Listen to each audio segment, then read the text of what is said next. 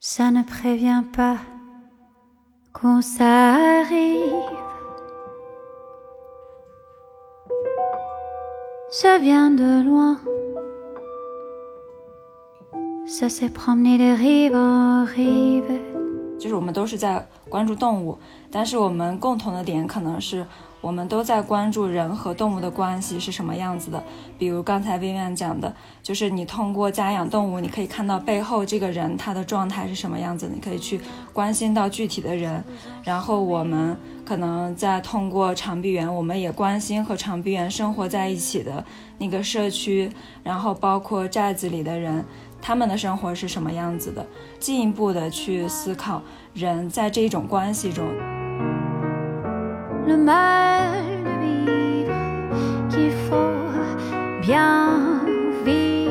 其实，因为我自己也救助嘛，其实当看到被救助奄奄一息的小动物，或者说被治愈后之后去了一个很好的家庭之后，就是那种。满足感和自豪感就会驱动，其实所有救助人都是这种心态。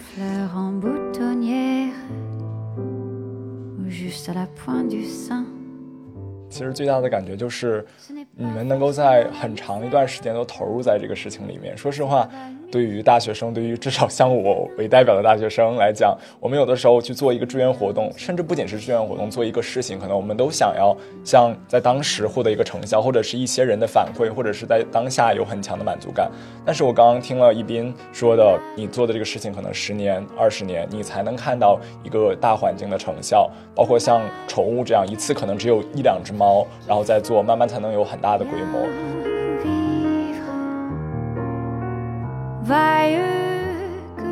其实我们很很乐意去看到很多公益领域的人来聊工作方面的问题，也是因为我觉得在这个领域的人，他们一是有一种工作的信念感，二是他们其实对自己的无论说这个工作是作为全职还是作为一种兼职的存在吧，他们是能够在中间被治愈，或者是说有一种力量的。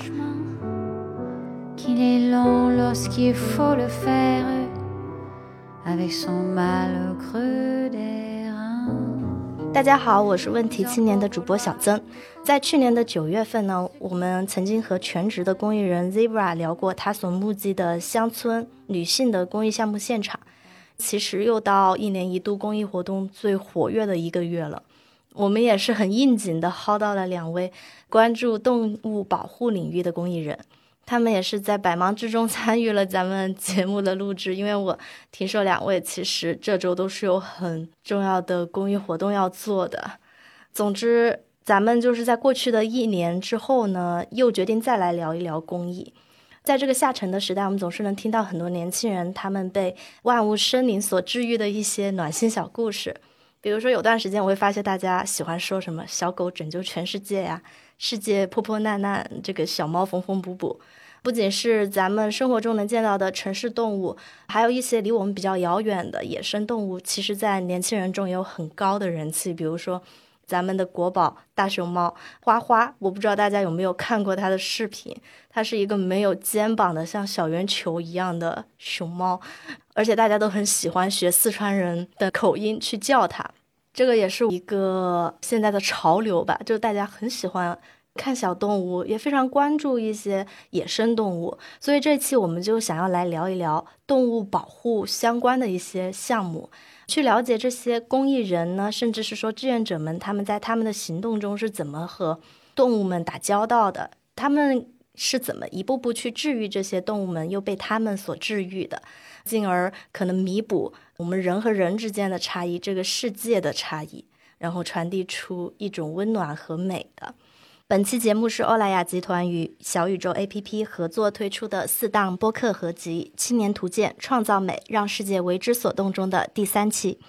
欧莱雅集团一直致力于传递“创造美，让世界为之所动”的理念，相信每个人都有对美的追求和向往，每个人也有创造美的能力。本次的企划会邀请到为世界带来自己独特的美的贡献的年轻人们，分享多元的生活方式与人生选择。期待收听这期播客的你也能找到属于自己的美。所以接下来呢，也让我先简单的介绍一下我们这期邀请的嘉宾吧。首先呢，是一斌一斌所在的公益机构呢是云山保护，是一个关注长臂猿保护和中国西南地区生态多样性的民间公益组织。虽然我不知道这样的简介是不是够准确啊，那一斌给大家打个招呼吧。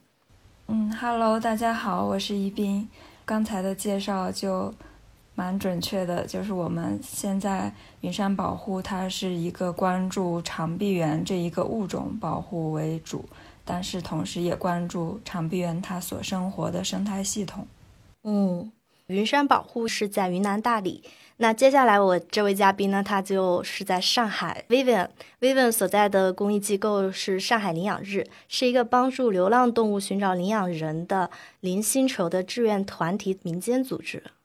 至今呢，其实上海领养日已经举办过超过两百场的一个活动，也帮助了近千只流浪宠物回家。那 Vivian 也可以介绍一下自己。大家好，我是 Vivian。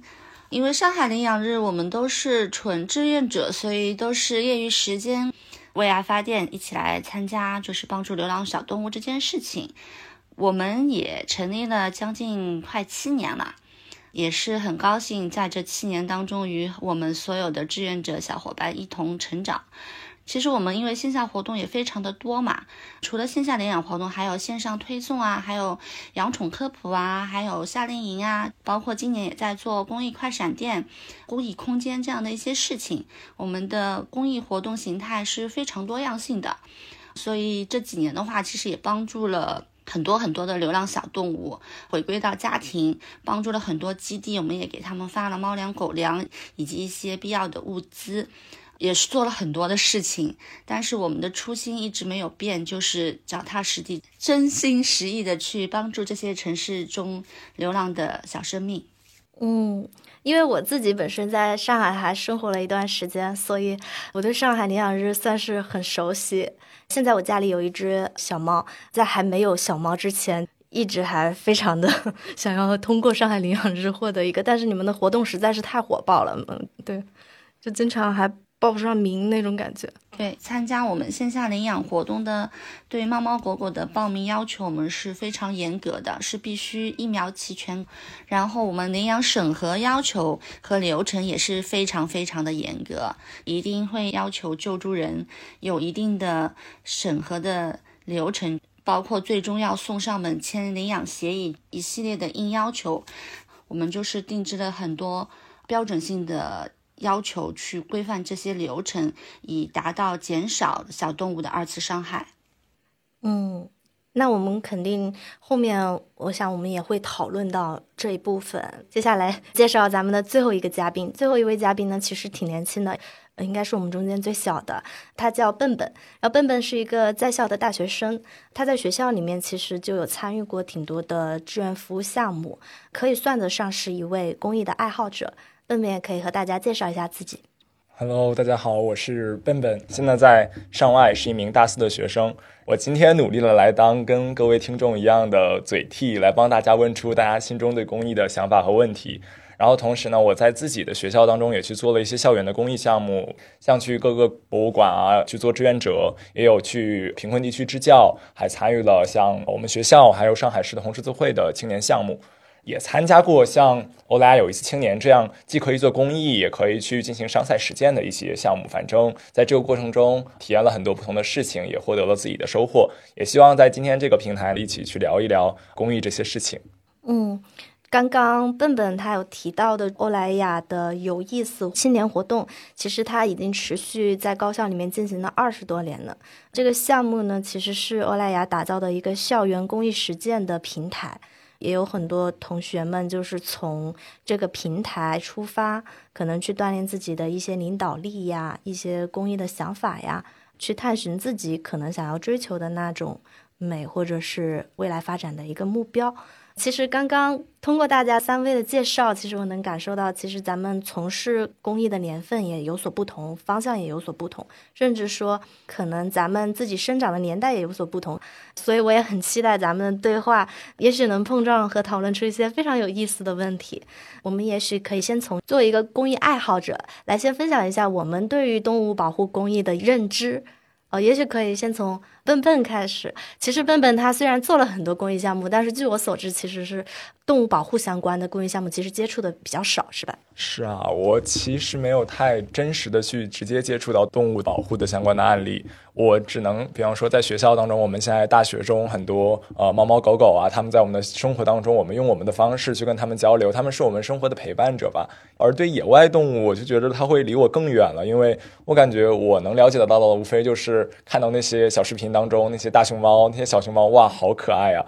然后，但我其实并不知道这些动物在我们的生活当中，我们社会当中是怎么样给它提供保护的，以及像我们大学生怎么样去参与到这些保护当中去。对我的印象有可能和笨笨有点相同，就是我对于流浪的小动物，我还一直挺关注的，因为我自己很喜欢这种猫猫狗狗呀，包括一些可能更小众一点的家庭宠物动物。我在社交平台上也会经常看到这类的账号，我想一斌和 Vivian 也会有听说过这些账号，他们也会做一些流浪动物收养的，而且有些账号粉丝量还非常多。但是其实我一直就不知道说真实的一个呃流浪动物的收养究竟是就是像他们视频中拍的那样吗？这也是我的一个困惑。然后关于野生动物保护呢，可能一边在从事这个方面，我觉得离我其实还挺遥远的。我如果能想象，我只能想象到一些纪录片里我看到的一些镜头，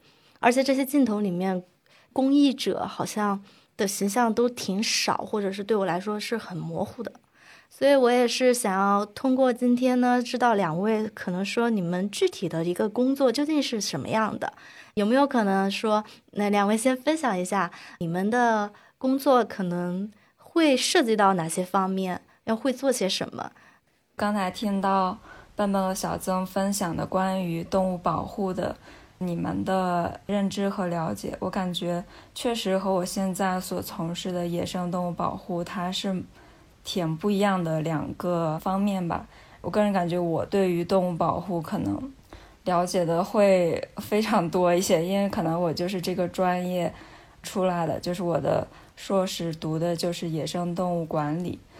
所以我当时读这个的初衷也就很简单，就是我想要找一份能和野生动物在一起的工作，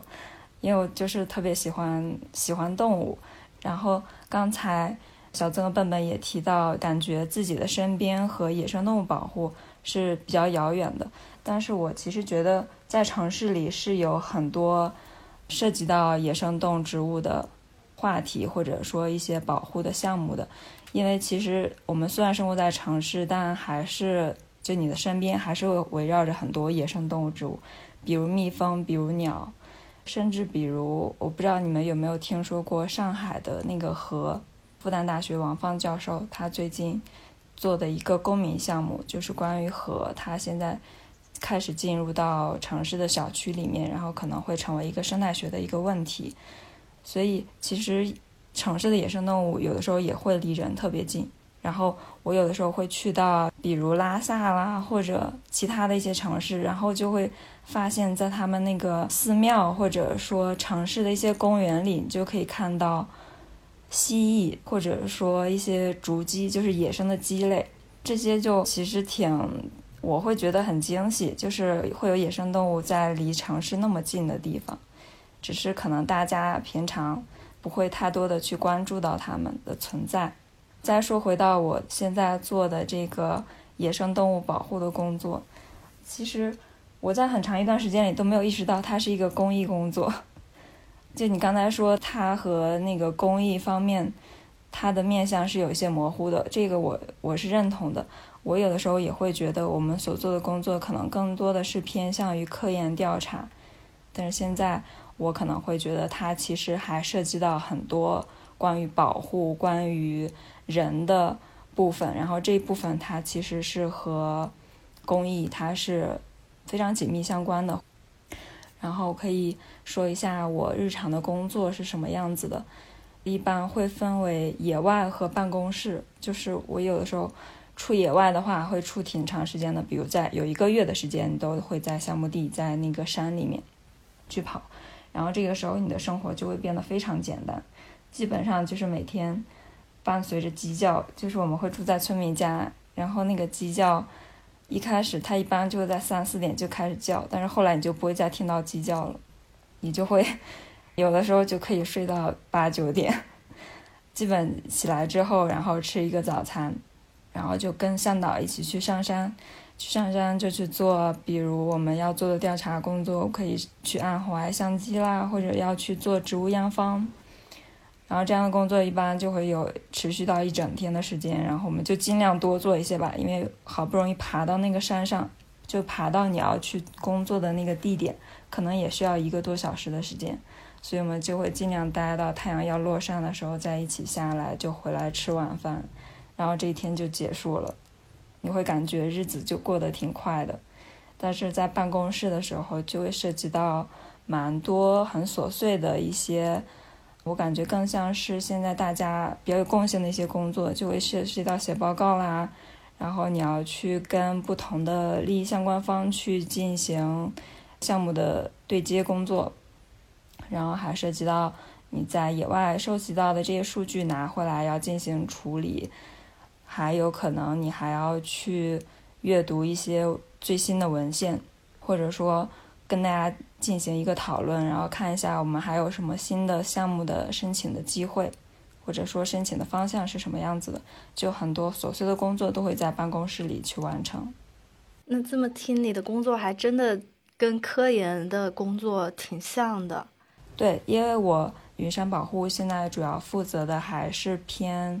向于科学，就是我负责的这块工作的，它的目的是我们通过一些调查监测，然后用一些西方科学的手段去了解我们想要的问题的答案是什么，然后我们得到这个答案之后，把这个信息反馈给我在社区工作的那些同事们。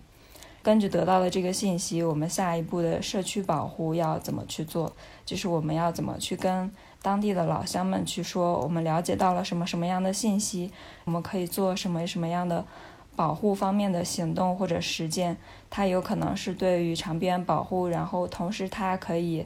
让大家也受益，就是有那样一种平衡的手段在中间。所以相当于我感觉我这一部分更相当于是一个。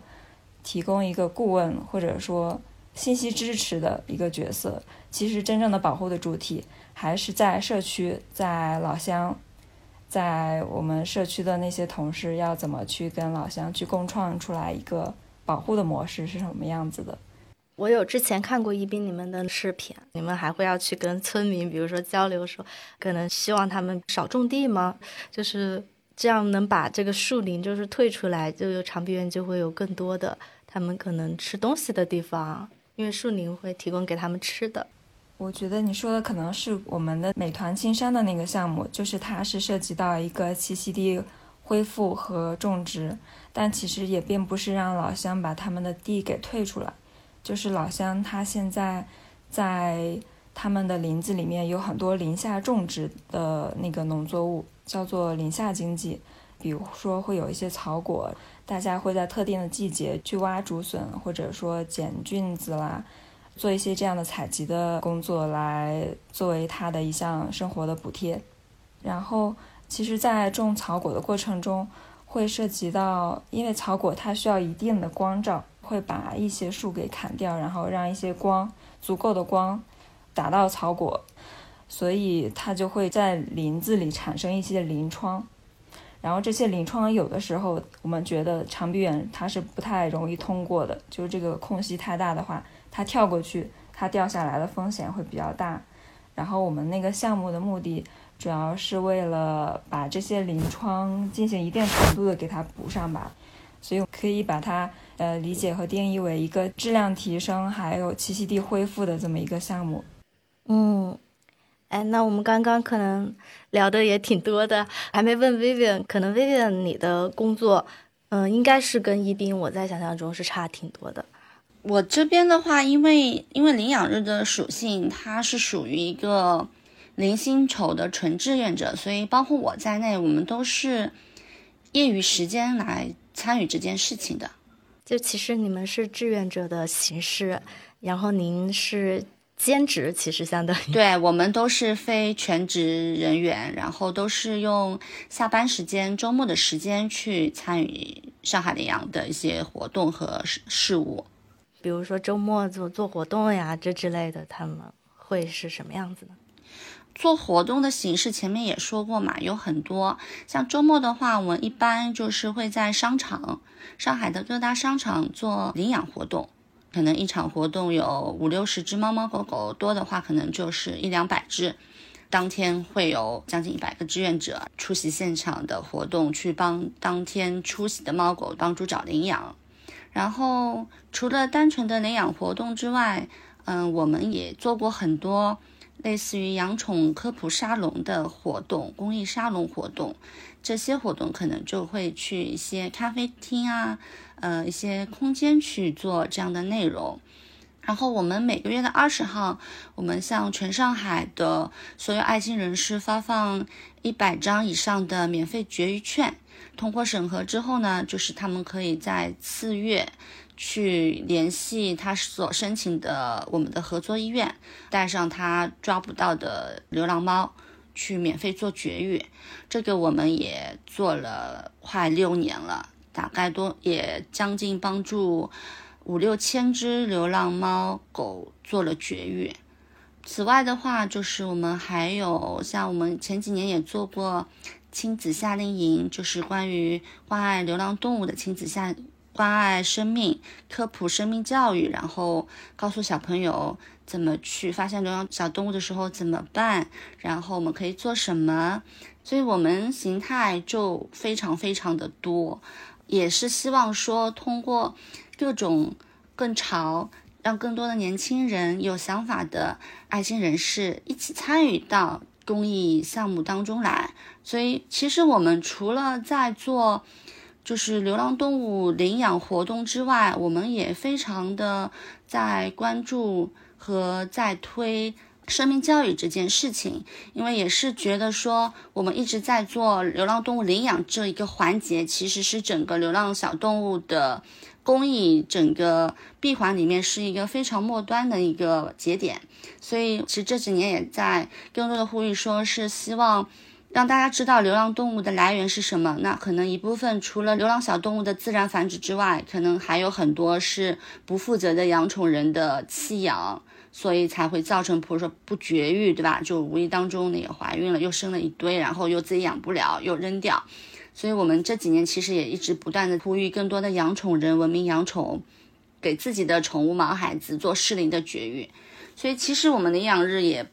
不单单只是在做流浪动物这一块，其实我们更多的。这几年就是已经单纯的从我们去很单纯的去救助一只小动物，慢慢再去教育更多的人，在做前端的事情，我们去减少弃养，减少产生流浪动物的这样的行为，然后我们再教育更多的养宠人，科学养宠这件事情，文明养宠这件事情，不扰民啊，出门要牵狗绳啊，狗狗要办狗证啊，猫狗每年打疫苗这些事情，就是我们其实。陆陆续续也在做。二零年开始，我们就在推宠物友好这件事情。我们也跟一些可以接受宠物友好理念的呃门店去推，去说我们共同为你的这个店是能够允许有小宠物进来。然后我们到今年的话，在筹备三点零，可能说更多的，我们希望我们的领养人。不光是我养的宠物，我自己开心，对不对？那我们的宠物其实也有很多能够为社会创造价值的事情，包括说我们的小动物可以去疗愈更多的人，可以去通过训练之后成为疗愈犬，对吧？所以说这几年其实我们也一直也在不断的根据现在的情况做升级、做迭代，所以说也也不单单只是在呃流浪动物这一块。嗯嗯嗯，那我也想问，就这么多种的形式，包括这种不断的迭代，这些想法都是我们这些志愿者自己群策群力出来吗？还是根据什么事情，然后让大家觉着我们又该做这种新的形式的事情了，然后逐渐去丰富这种形式？呃，形式的话，可能大多数会由我来发起。因为我们志愿者到今天的话也有将近三千个志愿者，我们的志愿者群体的人群，可能从初中到退休的群体都有。我们最大的志愿者就是已经退休的老亚索，上海叫老亚索。那我们也会有一些初中的小朋友，也会偶尔来参与我们的一些线下的活动。我们的年龄层跨度是非常非常的大，然后我们很多的志愿者也是很多大学生、白领，有爱心的白领，还有一些呃企业的高管。所以我们会有很多的想法，说根据社会上的一些现象，然后我们根据身边自己的一些体验，也不断的去创新。我接触流浪动物这块，其实我自己也救助，我已经有八年的时间在这里面。我的感受其实虽然是流浪动物这个点，但是它引申出来的很多的社会东西是非常的庞大的。所以我们也一直在不断的迭代，说我们。能做什么？然后我们是不是马上就可以做？那有些东西可能像法律的推动，它可能是要很多很多年。就至今我们还在一直不断的去沟通，去呈现一些流浪动物现实的情况、虐待动物真实的情况一些素材。但是它法律不是说我们去想要就有，可能还需要更多的相关的专业的人向更上一层。去立法，去去反馈，对吧？那这我们可能就只是在很小的一部分。那我们现在只是说，我们公益组织能做的话，就是眼门前的事情。嗯，就像你说的，咱们其实现在在做的很多活动，只是末端的一环。哎，其实我。刚刚听你讲了，我还挺好奇。比如在我们之前，Vivian 还没有来之前，其实一斌有跟我们讲过一个，比如说动物保护的逻辑。然后当时我和笨笨还觉得挺陌生，这个因为我们不是很熟悉这部分。我就不知道一斌刚刚听的，可能 Vivian 讲的这一系列的事情有没有什么对？哦，我刚才就一直在想，就是我听 Vivian 介绍的这个上海领养日，我感觉他更多的关注的是动物的福利和伦理。云山保护，它更多关注的可能是，比如说物种保育啦，或者生物多样性保护，这可能是我们不太相同的两个方向。就是我们都是在关注动物，但是我们共同的点可能是。我们都在关注人和动物的关系是什么样子的，比如刚才薇薇讲的，就是你通过家养动物，你可以看到背后这个人他的状态是什么样子，你可以去关心到具体的人。然后我们可能在通过长臂猿，我们也关心和长臂猿生活在一起的那个社区，然后包括寨子里的人。他们的生活是什么样子的？进一步的去思考人在这种关系中，在和动物的关系中，它的定位是什么样子的？我觉得这可能是我们比较共同的一个点。刚才薇薇提到关于流浪动物的救助领养的方面，其实我个人是很认同流浪动物的绝育和领养的，因为我可能比较关注的一个点是流浪猫，不知道大家有没有？听说过很多流浪猫，它会在，呃，如果说你是把它处在一个散养的状态，或者说这个流浪猫它就是没有人要的一个状态，它会对于野生的鸟类是一个非常大的一个威胁。然后，因为我的研究生是在新西兰读的嘛，新西兰它有一个很大的一个保护的问题，就是入侵的哺乳动物对于它本土的鸟类是一个非常大的威胁。因为他们之前没有对于猫这个物种，它没有任何的概念，它不认识这个物种，所以它没有衍生出一个防御的机制来。其实这个问题应该在很多国家，包括中国，它都是一个问题，就是流浪猫对于野生鸟类，它是一个挺大的威胁。所以如果能让猫待在家里面，是挺重要的一件事情。嗯，其实我不太清楚，就是 Vivian 在。做流浪猫保护的过程中有没有关注到这个议题？但是其实是殊途同归的，就是你通过领养和通过给他们绝育，实际上是可以很大的帮助到这一个生态问题的。嗯，因为现在像城市里面就是狗，我们其实看到的相对来说比较少，流浪狗。更多的是家宠，对对对，因为狗狗的话可能会有专门的机构去处理流浪狗这件事情。其实我们这两年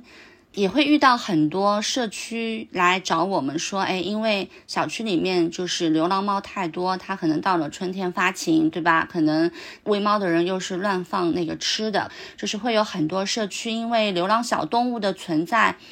有不同的声音和不同的纠纷。流浪猫绝育这块，我们其实也推了将近六年的时间嘛，所以我们一直说呼吁说，哎，用天拉的手段、科学的手段去有效的控制社区里面的流浪猫的数量，包括狗狗的数量是最好的。猫的数量可控的话，能保证它们猫的福利、它的生活质量，因为投喂的人是有限的，食物是有限的。第二呢，稳定的数量其实对小区的生态是相对来说是比较好的，因为猫的确它会去抓捕一些鸟之类的小动物，但是其实像有些流浪狗饿起来的话，它们甚至会捕杀猫流浪猫吃，所以他们有时候也会发生一些这样的讨论。但是因为流浪动物是救不完的，所以说你用天拉的手段，如果说。我们很多城市里面不负责任的养宠人源源不断的去弃养、去扔在小区，他们不断再去创造更多的流浪小动物的话，其实真的这个靠我们单纯的天拉是管不住的。所以我们也在这一块，我们其实也是一直在宣传说，包括教育我们的救助人，救助人的理念是跟我们一致的，他肯定是支持天拉的，支持适龄做绝育的。那像我们所有的志愿者、义工在报名审核的表里面，我们就有一个问题就是。就如果你养宠的话，你是否接受你自己的宠物在适龄做绝育？只有回答说是赞同这一点的人，可能才能成为我们的志愿者。因为我们需要三观一致的志愿者，才能把我们一致的理念传达出去。那还有很多社会当中的养宠人，他们的宠物可能来源不是来于流浪动物领养这一块，他们可能就是直接购买，或者说什么朋友家生下的小猫小狗，他们。很多在养宠的理念上都小白嘛，他们可能不一定都能接受适龄绝育，他们会觉得绝育是件很残忍的事情。就是动物也有生育权，他们反过来会跟我们这样去说，所以我们也会把你家宠不绝育。宠物可能到了年纪大了之后，因为它的性激素每一直不断的在刺激身体的器官、性器官，它可能之后会有乳腺肿瘤、子宫蓄脓，后期还要去手术什么的话，你会更麻烦。所以我们也会用科学的角度、医学的角度，向这些养宠人去科普，说为什么宠物一定要做绝育，一定要适龄做绝育。不过 Vivian 刚刚。提到的这个东西啊，我感觉好像这几年来，也许也是领养机构大家的不断的科普吧。我平时比如说走在路上看到那种流浪猫，它们一般耳朵不是剪一个小角，就是应该是绝育过的吧。然后我感觉这种也越来越多了，而且说领养代替购买嘛，这几年也是一直的一个口号。嗯，就还是就着刚才啊 Vivian 提到的关于科学传播的那个方面，我其实也有一个很。迫切想要分享的一个很有意思的故事，也是关于流浪猫的。就是刚才薇婉提到，你可能直接去跟那个养猫的人去说你的猫需要做绝育，他们会不赞同或者不认可。但是你跟他们说你的猫等到年老了之后不做绝育，就有可能得各种疾病。然后这个时候他们可能会更加在乎他们自己的猫的。福利的问题，然后其实我们在野生动物保护这一块儿也会涉及到科学传播的方式的问题。这个故事其实是发生在新西兰的，就是当地的科学家，他们就是在研究到底当地的养猫的家庭，他们到底在乎什么样的话术，能够让他们把自己的猫关在家里，就不要放出来。他们就做了一个调查问卷，这个调查问卷里有。流浪猫放出来之后，可以捕杀很多的本土的鸟类和蜥蜴。还有一个是猫放出来之后很容易被车撞到。还有一个是你的小孩子在晚上睡觉的时候，他想要抱着猫，这样会给小孩子有很强的安全感。然后就让大家投票哪一个理由会对大家更触动。结果发现，就第一项投票是非常低的，就大家都会选担心自己的猫会被车撞死，或者说。自己家的孩子需要这样的情绪安慰，所以科学家就发现，其实你如果在向公众传递一个保护的信息的时候，可能有的时候你的说辞它并不是需要说出真相是什么。所以在涉及到科普的时候，就是要对于说辞、对这个事情的传递的方式，它是非常有技巧性的。然后这一点也是我我学到的，就是在保护的领域内是挺重要的一个事情，但是是很多在做保护的人并不擅长的一个事情，就很有意思。感觉就是说，两位虽然是在不同的，就一个可能关注流浪动物，一个关注的是野生动物，但是其实很多内核又是相通的。包括其实好像 Vivian 在做的这个工作，在一定程度上跟一斌的工作它又有关联。总体来说，还是整个生态系统的不同的环。对，生命，然后动物福利。是的，我能看到很多就是可以相结合，或者把我们这边的理念去嵌套到动物福利这方面的，就有很多可以操作的空间。因为我们不是今天也不只是想要聊一个公益现场嘛，那刚刚其实可能 Vivian 也有提到，就是你们的志愿者可能是怎样的一个群体，然后呢，一斌其实也讲了，说你自己是有一个专业背景的，就是是个野生动物管理专业。你们为什么就是想要去做这个东西？在做这个公益的时候有各种考量，这也是我们今天想要探讨的一个重要的一个议题吧。也许说从笨笨开始先讲一下，呃，因为笨笨他是一个快大四也要快毕业的一个大学生，其实他在上学的时候也做了很多的公益。我想他也许对于公益作为一种职业也有很多的困惑。在我一个大学生单纯要准备毕业，然后要面对工作的角度，我会觉着大学生可能都会稍微有一些功利，可能我们会在就业的时候考虑薪资啊，然后未来的安稳啊，然后职场的发展啊，这个职业光不光鲜这样的就很现实的问题。你们在聊的时候，你们就是更多的就能在这份公益的活动当中关注到你们的工作本身，然后去。了解到相关的内容，那我觉得首先有一个点就是，到底是什么哪一个或者是一个事情，或者是哪一种呃道理能够驱动你们走向了公益的这个发展的方向呢？嗯，我感觉我可以先来分享一下，就是我一开始并不想要做公益，我也对于公益行业之前没有任何的关注，然后也没有想过将来公益会成为我的一种职业选择，就是我是稀里糊涂的就走上了公益的道路。在干了几份工作之后，突然意识到啊，我原来是在公益行业。其实我也想过，为什么我在做野生动物保护，我就一定要在公益行业里？其实，刚才笨笨提到，大学生现在都会考虑到现实的问题，我觉得是非常正常的一件事情。就是我当时我也会考虑这些问题，就我会考虑我的简历好不好看啦，我可不可以得到一个高薪的工作了。然后后来我就意识到。你如果是从事野生动物保护的话，其实是很难有一份高薪的工作的。比如说，我原来本科的时候是经济，那个时候的你的选择面向就会有很多，你可以拥有很多高薪工作的可能。但是你如果因为热爱动物，你选择了这个行业，就很难再和高薪去挂钩。当然也不是不可能，只是它的方向会变得小很多。所以。我选择这个行业，其实最主要的原因就是因为我喜欢动物，就我绝对不是为了想要高薪的工作才到这个行业里的。我其实也有思考过这方面，就是我如果不做公益工作的话，我可能就是要去科研领域，就比如说我在继续读博，然后我成为一个大学的老师，然后我再跟学生们去教授这个生态学方面的。东西，或者我就做博士后，我就真的专门就研究做科研这一块，比如生态学保护这个方向的科研，或者说我就进入到体制内，我去当一个保护区的公务人员。但是我想了一下，其实这这些方向都不太是我想要的。我其实之前也尝试过去做一些商业领域内的，比如说我做过生态向导。去做向导，然后去带别人看野生动物，然后给他们做一些关于这方面的科普的讲座啦。然后我也去到过，真的就是完全八竿子打不着的一些 商业公司。我感觉我在当时就很痛苦的，或者说很不舒服的一个点，是我没有那么多再去到野外的机会了，就是在参与到野外调查。然后再去做很深入的这个动物它的现状到底是什么样子的，我们需要做什么样的保护，我再也没有这样的机会去参与了。就这一点让我感觉很难受，我感觉我的人生是离不开这一部分的，所以我又回归到了这一部分。然后在这一部分里，我又意识到，你如果想要真正的去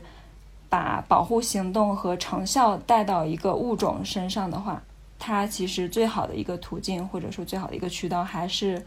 在一个非盈利机构里。非盈利机构里，你可以做到很多超出你个人，你会有很多的自由度和空间，你会有很多的把你的想法落地的机会。我感觉这个是对我非常重要的，它是涉及到我个人价值实现的一方面的，所以我会觉得公益行业现在它对于我可能是一个很重要的一个职业选择。因为我所了解，像公益机构嘛，一般就是以普通的 NGO，包括像一些基金会之类的。因为我之前也在基金会待过一年，然后又出来了。因为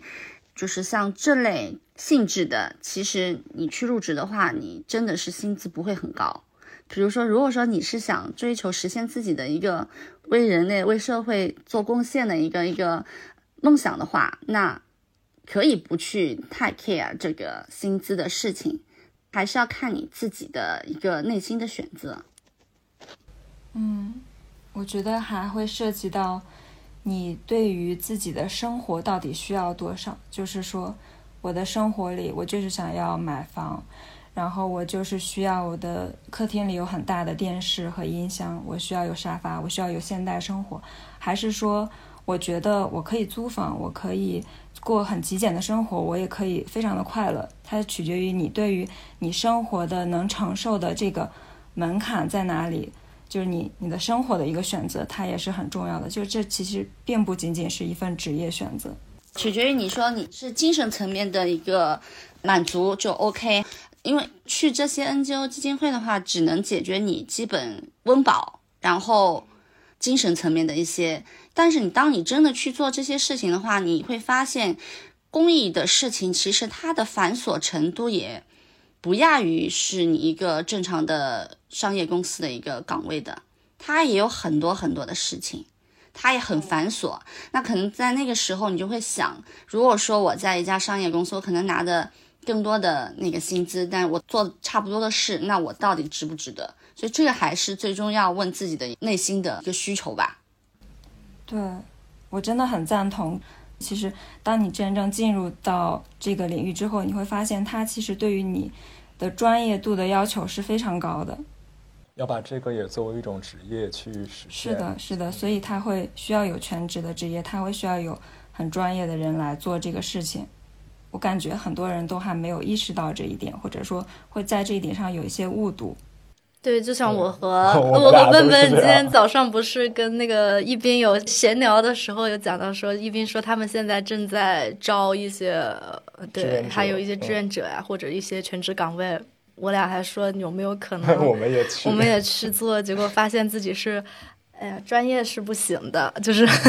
哦，我最初参与志愿活动是觉得它有趣，因为。你去场馆，我去过十多个场馆做不同的，不管是导览还是翻译的志愿者。可能在我眼里，这种经历我本身也是去感受那个场馆本身，在同时帮助到有需要的人。然后我觉得最一开始的出发点都是觉得它有趣，包括我去做有一次青年的项目，去把我们的产品卖给大家，然后最后拿到善款给同学。我觉得我更多的关注到的是有趣，但是就是在我逐渐逐渐慢慢做了更多的公益的时候，我会在某一些时间的点会觉得它有意义。就是呃，我之前有去安徽给小朋友支教过，其实我有的时候我会觉得那些小朋友他们已经获得了很多的知识了，我会在想自己做的这个真正有意义吗？争着在我面前表现的时候，我就在想，我的这个支教真的能让他们获得什么吗？但是当我真正的进入到有一些有困难的家庭，就有发现他们真正的需要帮助，同时他们又对教育有真正的需求。有一家爷爷把自己家养的唯一一只鸡当时还宰了，然后炖给我们志愿者吃。在那 那个时刻，我觉得我做志愿活动是有意义的。包括我从上大学开始就做红十字会的志愿者，我走到过二十几所的高中、初中，就给他们做关于艾滋防控的相关的宣讲。就我在那些时刻，当你可以看到那些在大家眼里最吵闹，然后他们老师上课，他们在下面玩手机的小朋友们，他们愿意安静的把那四十分钟的时间。停下来，然后把那个时间交给我，然后去安静的听我讲这些故事，去学这些知识的时候，我能感觉到它是有意义的。就这个事情，这个公益，慢慢在我心里，就是我可能想要去做更多的事情。在这个过程中，我自己是能够有精神上的获得的。所以，其实我也挺好奇的，就是两个姐姐有没有在自己做公益的这些这一条长的路上，有没有哪些小的故事，真正能够打动到你们，让你们觉得做公益这个事情很值得。嗯，我这边的话，其实因为我自己也救助嘛，其实当看到被救助奄奄一息的小动物，或者说被治愈后之后去了一个很好的家庭之后，就是那种满足感和自豪感就会驱动。其实所有救助人都是这种心态。当你救助一只可爱的小生命之后，它最终有了一个很好的一个新家庭，那你就会觉得这件事情就做得非常的有意义，然后也不会考虑说我为这只小帮助这只小动物花了多少时间，投入多少医药费去让它恢复健康，然后这种成就感会自然而然驱动去让自己再去救下一只。但是因为被需要救助的小动物实在是太多了，所以说上海领养日为什么要成立？是因为一是我自己也救助，然后我会发现说，其实救助人群体真的是很苦、很累、很辛苦，压力很大，因为他们所有的救助都是靠自己的工资、自己的收入，自己去解决所有的事情。除了上班还要对吧？下班可能要去医院去看望这些小可爱，要去跟医院去跟进他的治疗、健康恢复的情况。有的可能要动大手术，什么骨折之类的，就是上万块的医药费，他们要解决费用的问题，可能就是自己掏。所以有些救助人他可能就手里就不是一只两只，甚至到后来会发现哇，原来有这么大一个救助群体，他有些都是退休的阿姨，他们手里都有。几十只猫狗在手里，然后他们没有渠道去找领养，他们可能只能通过朋友圈，但是自己朋友圈的力量是有限的，所以他们可能需要更好的一个平台去帮助他们去让他们的手里的小动物能领养出去。照他们的说法就是，我二十个位子，二十只猫，我可能只有领出去一只之后，我可能再有能力、再有空间去再救一只进来，这个才是良性循环。所以，我们为什么有这么大的一个公益平台？我们是想解决救助人的困境，然后去给他们很多支持和帮助。但领养日本身平台是不做救助的，但是我们是希望说，更多的人他可以能成为一次救助人，能够伸手帮助一只小动物。那肯定一百个人救一百只的压力是远远小于一个人去救一百只的压力的。那每人去救一只，那可能。如果我们三千个志愿者，三千个爱心人士，可能就是三千只小动物得到帮助了，这个力量是不一样的。那你可以救一只之后，你觉得这件事情整个流程又累又苦又很心酸，结局是好的，我可能后面再也不想做救助这件事情了。那你可以再去做一些力所能及的事情，你转发其他救助猫咪的信息啊，或者说你去向身边的人去推荐啊，你也可以做这些事情嘛。对吧？那这样的话，就是人人动员起来的话，这个社会效果影响力肯定是会更大的，一加一肯定是大于二。嗯，Vivian 说的这个，我就是感同，真的感受很深，因为我之前因为经常捡流浪的小动物呀，然后就有认识一些那种阿姨，因为当时也找不到组织机构。那些阿姨真的就是他们会为了去救一个自己捡到的小动物，去花几千甚至上万的治疗费去治疗一个。甚至说，我们说很多自己的养宠人在面对这种花费的时候，很多人都还说：“哎，我不一定会救我的毛孩子。”但是这些阿姨们真的是很无私的在做这个事情，我真的觉得很了不起。特别是 Vivian 这个组织还有那么多志愿者在做这种事情。对，也也不是说所有的义工他都能成为救助人，也是说有些，的确是有些小伙伴在我们的义工群里面之后，会受到其他人的影响。就我们其实那么多的义工群，也是希望通过群的影响，说让大家在潜移默化，在日常的一些呃关于小动物、流浪动物讨论的过程当中，去慢慢去接受，说，哎，原来我也是有能力去做这样一件事情的。对这个压力就不是只在一个人身上，这些压力就不止在这个救助群体身上了。因为救助群体虽然不是呃又庞大，但是从整个上海的人口结构来说，它又非常的小众小群体，对吧？但是他们的压力是，他们基本就承担了上海基本所有流浪动物的救助压力。那这些压力真的是非常非常大的。那有些阿姨真的是。基本救助人每个周末是没有休息的，他们都是奔波在于不同的领养活动现场。就义工可能还有自己可以根据自己的时间来挑选参加线下活动的时间，对吧？但是救助人是没有选的，他每个周末都在不同的领养活动现场，只要有活动，他哪怕再远，哪怕在青浦、在松江，来回的车费两三百，他都是要去参加的，他不愿意错过每一个周末的领养机会。只为一只猫一只狗。了解了。那我也很好奇，我们就是像兼职，有的时候会这么辛苦。那站在像一斌这样的全职的公益人的角度，像一斌有没有什么小的故事或者一些点？关于这个，我其实觉得野生动物保护和就是刚才 Vivian 或者笨笨分享的，你可以很快见到成效的这种公益方式是挺不一样的。因为在野生动物保护里，你很难在短期内看到保护的成效。比如说长臂猿，它其实是一个特别长寿的一个物种，因为它和人是近亲，它属于类人猿。然后它可能在野外的寿命就会达到三十多岁。你如果想要看到这个物种它能够繁衍，然后不断的存续下去的话，你可能要用一辈子的时间在这个领域内，你才能够见证。比如说它生孩子，它可能要到十几岁的时候才生出来第一胎。所以，我们怎么评估我们关注的这一个物种，在我们关注的这一个区域内，种群数量是在增长的，就需要非常长期的一个监测。在这个很长期的监测里，可能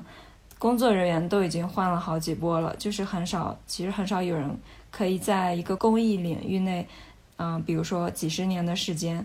然后我就关注这个物种，就是很少的人能够做到这一点。但是这些人也非常的。值得尊重，嗯，所以我们就会有一个涉及到的一个问题，就是我们怎么评估我们的保护成效，它是有用的。比如说，我们现在在给长臂猿做的栖息地恢复，我们在种树，然后我们怎么知道这个家庭群扩散出去的长臂猿，它能够利用我们种的树，然后就扩散到更远的地方，找到它的伴侣，然后组建新的家庭群。比如说，我们现在在做的。红外相机调查，然后我们知道了这里的长臂猿它平时的生活范围是什么样子的，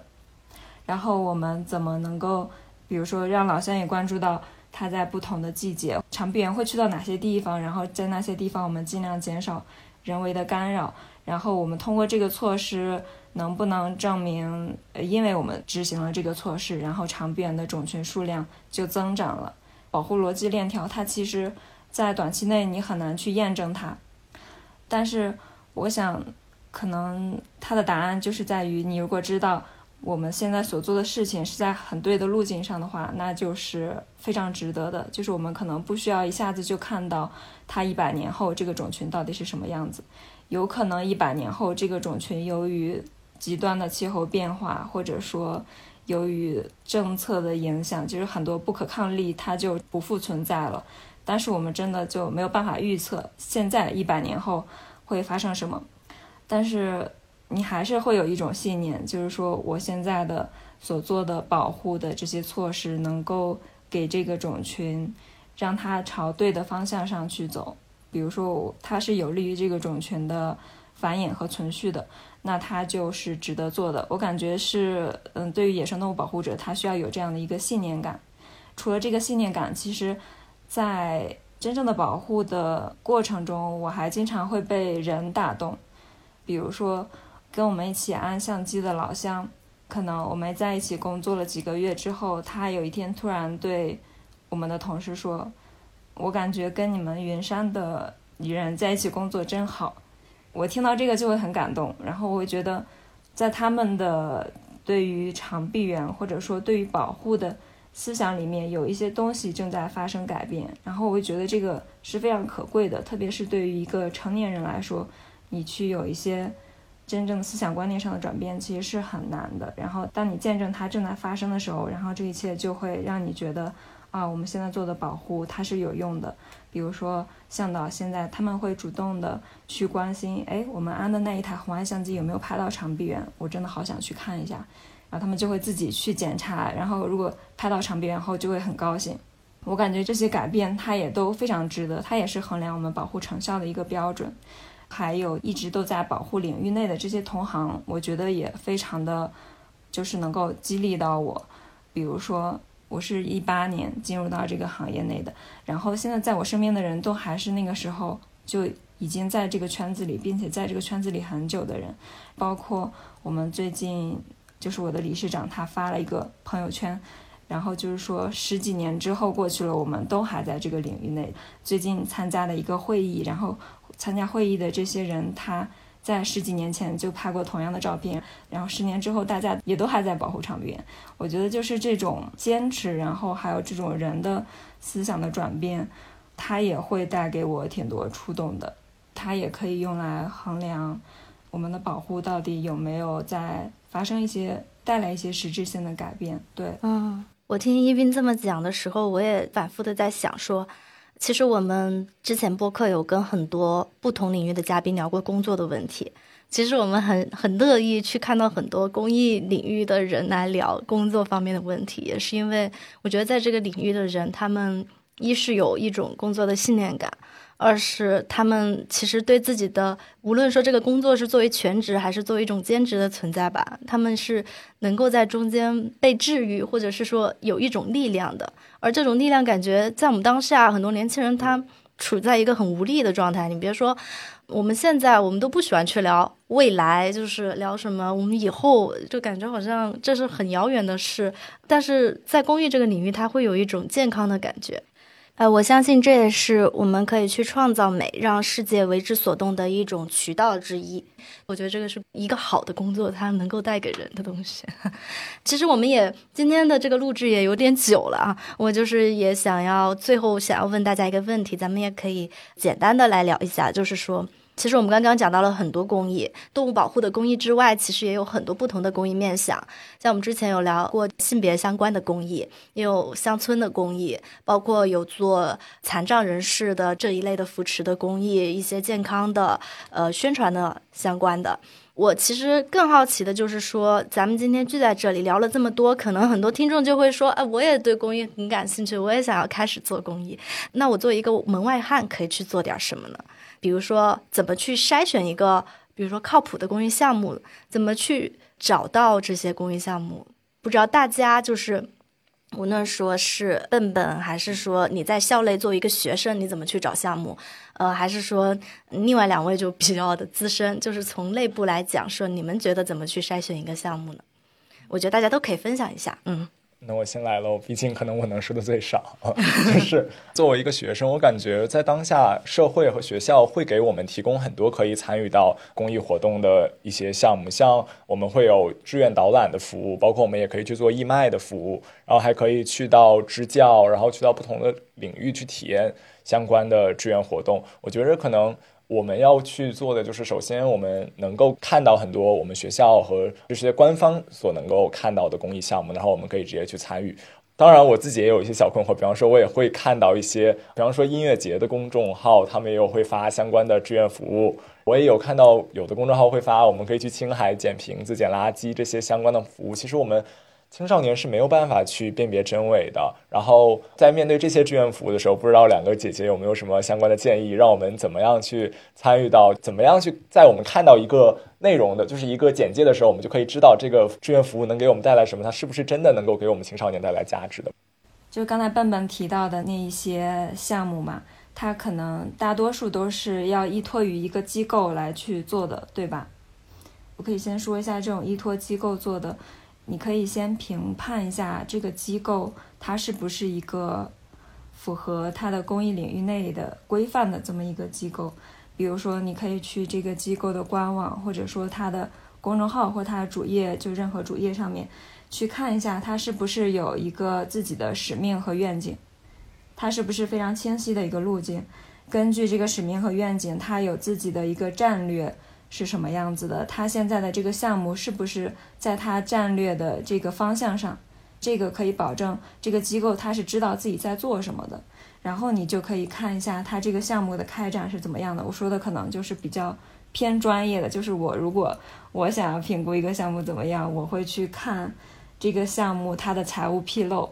对我会我会去看它的筹款量有多少，然后他是怎么去使用这个钱的。然后，据我所知，财务披露是公益机构需要强制性公开的，所以它应该会有这么一个地方，你可以找到它。然后你也去关注一下这个机构的年报，它会介绍，呃，我每一年，比如说我上一年都做了些什么，然后你就通过这些去判断它是不是在做，用你的逻辑或者说在你的，嗯，认知里是很有意义的，然后看上去也是非常的，嗯，清晰，然后也是非常的合理的这么一些事情。然后还有一些方法呢，是你也可以通过一些，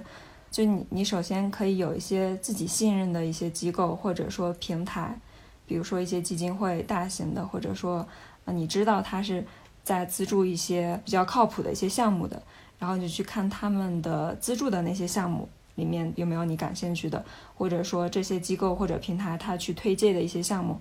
嗯，就可以去关注到这样的一些信息。然后这些可能更多的会涉及到一些私域流量啦，比如说就是一些公众号的推送啦，或者你在一些公益人的朋友圈里看到他们发的招募启事。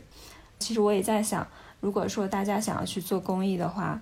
公益它其实就是一种形式，它还是取决于你到底想要做什么。比如说，我就是对于环保很感兴趣，我想要做一些关于环保的公益。那我觉得大家可以在日常生活中你就开始践行环保。比如说，我可以少点外卖了，我可以多使用公共交通。这些有的时候我会觉得它会比你去参与一个远方的公益项目更有意义、更重要。就首先，你没有坐飞机的碳排放。你可以在身边就开始践行你想要做的公益是什么？比如说，我在身边就开始践行环保，然后把环保作为我的一种生活方式，而不是比如说我去参与这个公益项目，然后回来后我就还是点很多的外卖，我还是要再做一些，比如说我经常打车，就我觉得这样其实它的意义可能没有没有那么大，所以大家也可以考虑一下。我做公益的目的到底是什么？然后就可以尽量的从身边就开始改变自己的生活方式，或者说从身边开始做一些实践。我觉得一斌的几个建议都挺实用的。那 Vivian 你呢？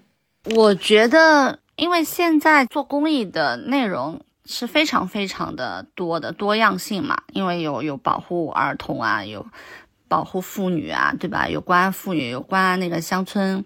学生啊，对吧？还有乡村建设啊，包括一些助农啊，包括流浪动物之类的，其实就是就选自己喜欢的呗。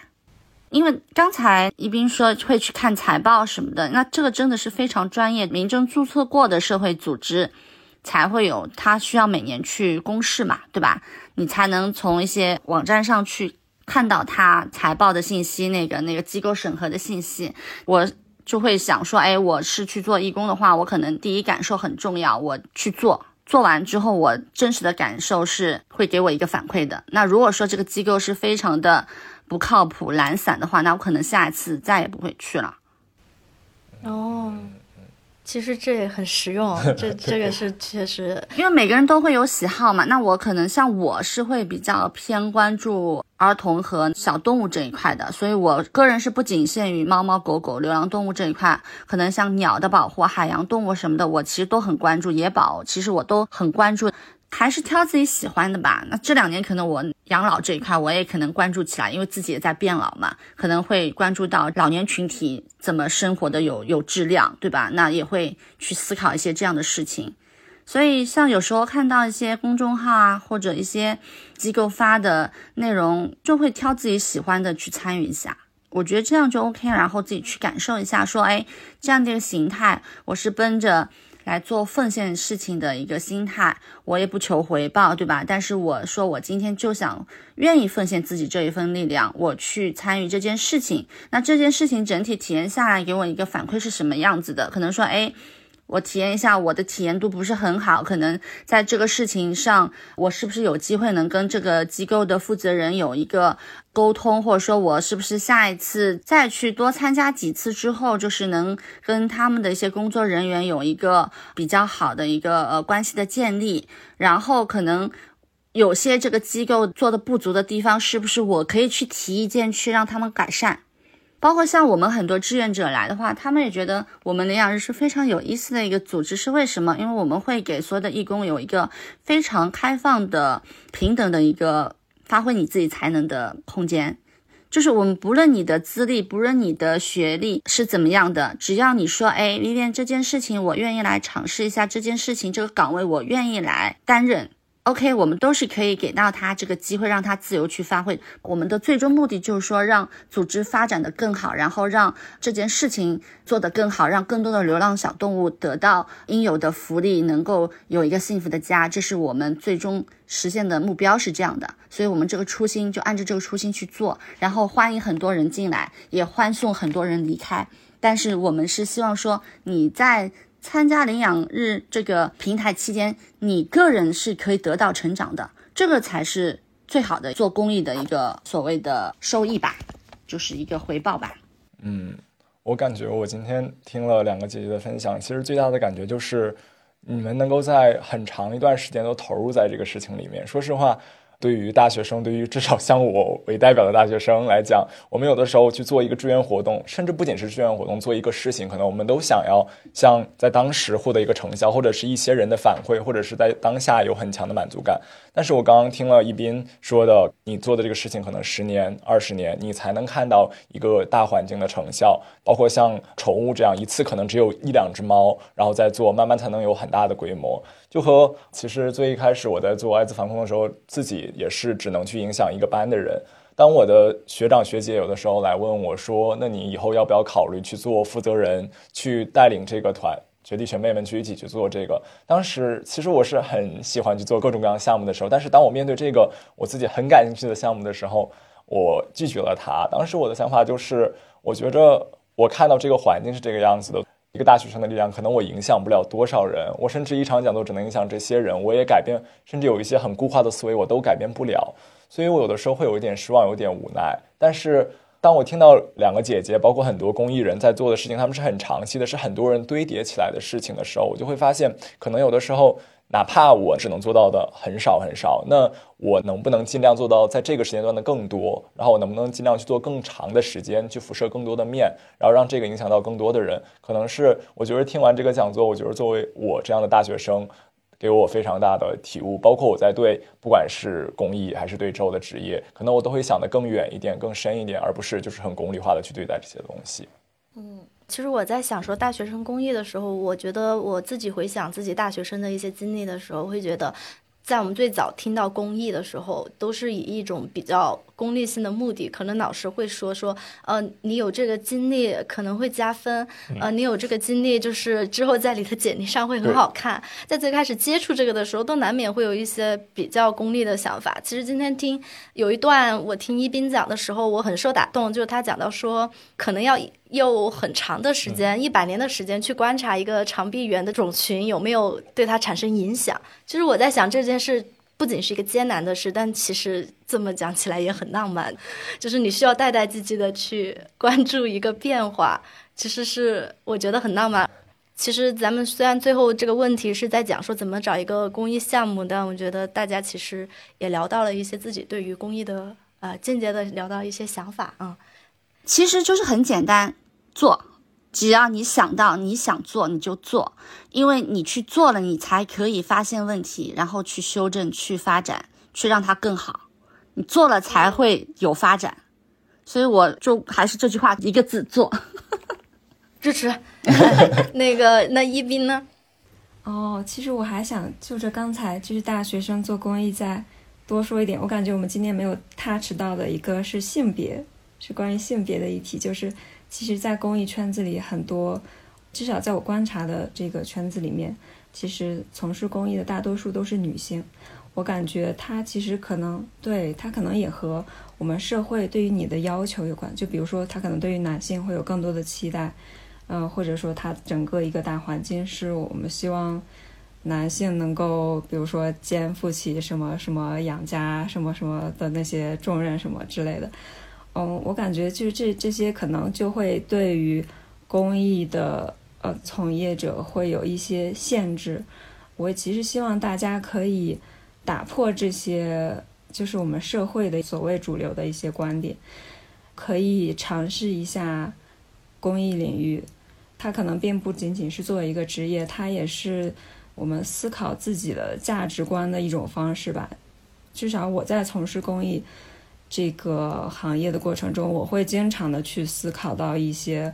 人的问题，然后可能会上升到哲学的问题。我觉得它就是可以鼓励你去思考，我们想要过怎样的生活。嗯，是很有意义的一件事情。对，而且他免不了去思考说，我们想要怎样的世界，想要怎样的生活，我们在这个世界中是怎样的？这些确实是很哲学性的问题。是的，所以我鼓励更多的男性能够拿起勇气来加入到公益行业里。嗯，哎，我觉得咱们最后说的这个还挺有意思的，而且 Vivian 也表示说，确实自己的观察也是这样嘛。哎，我们有机会也可以再去聊一期这个相关的。嗯，是的，对，的确是我们义工也是女性居多，男孩子比较少。哎，那非常感谢三位，嗯，哎，也非常感谢大家耐心的分享。好的，非常感谢三位嘉宾耐心的分享。那么节目的最后，再次感谢欧莱雅集团对本期节目的支持。本次欧莱雅集团的青年图鉴创造美，让世界为之所动系列节目一共四集。下一集将在声东击西播客更新，主播将对谈欧莱雅青年美妆科研家吴迪，分享他的创新科研经历。此外，欧莱雅还将在九月二十七日成都宽巷子一号院举办关于“美万象人间”欧莱雅中国美为之所动系列展。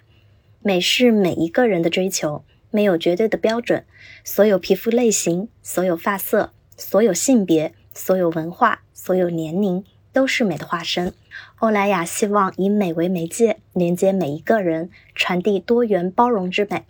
本次展览将以美为媒介，通过美生生不息、美多元包容、美科技为人、美赋能女性和美赋能青年五个章节，连接每一个人。欢迎感兴趣的听众朋友们前往观展。感谢大家收听《问题青年》，是由青年志出品的播客。我们从青年的发问出发，探讨行动的可能性。你可以在小宇宙、苹果播客、喜马拉雅、网易云音乐等平台收听我们的节目。如果你喜欢我们的节目，也可以在微信和微博搜索“青年志 Youthology”，关注我们的其他内容栏目或与我们联系。谢谢。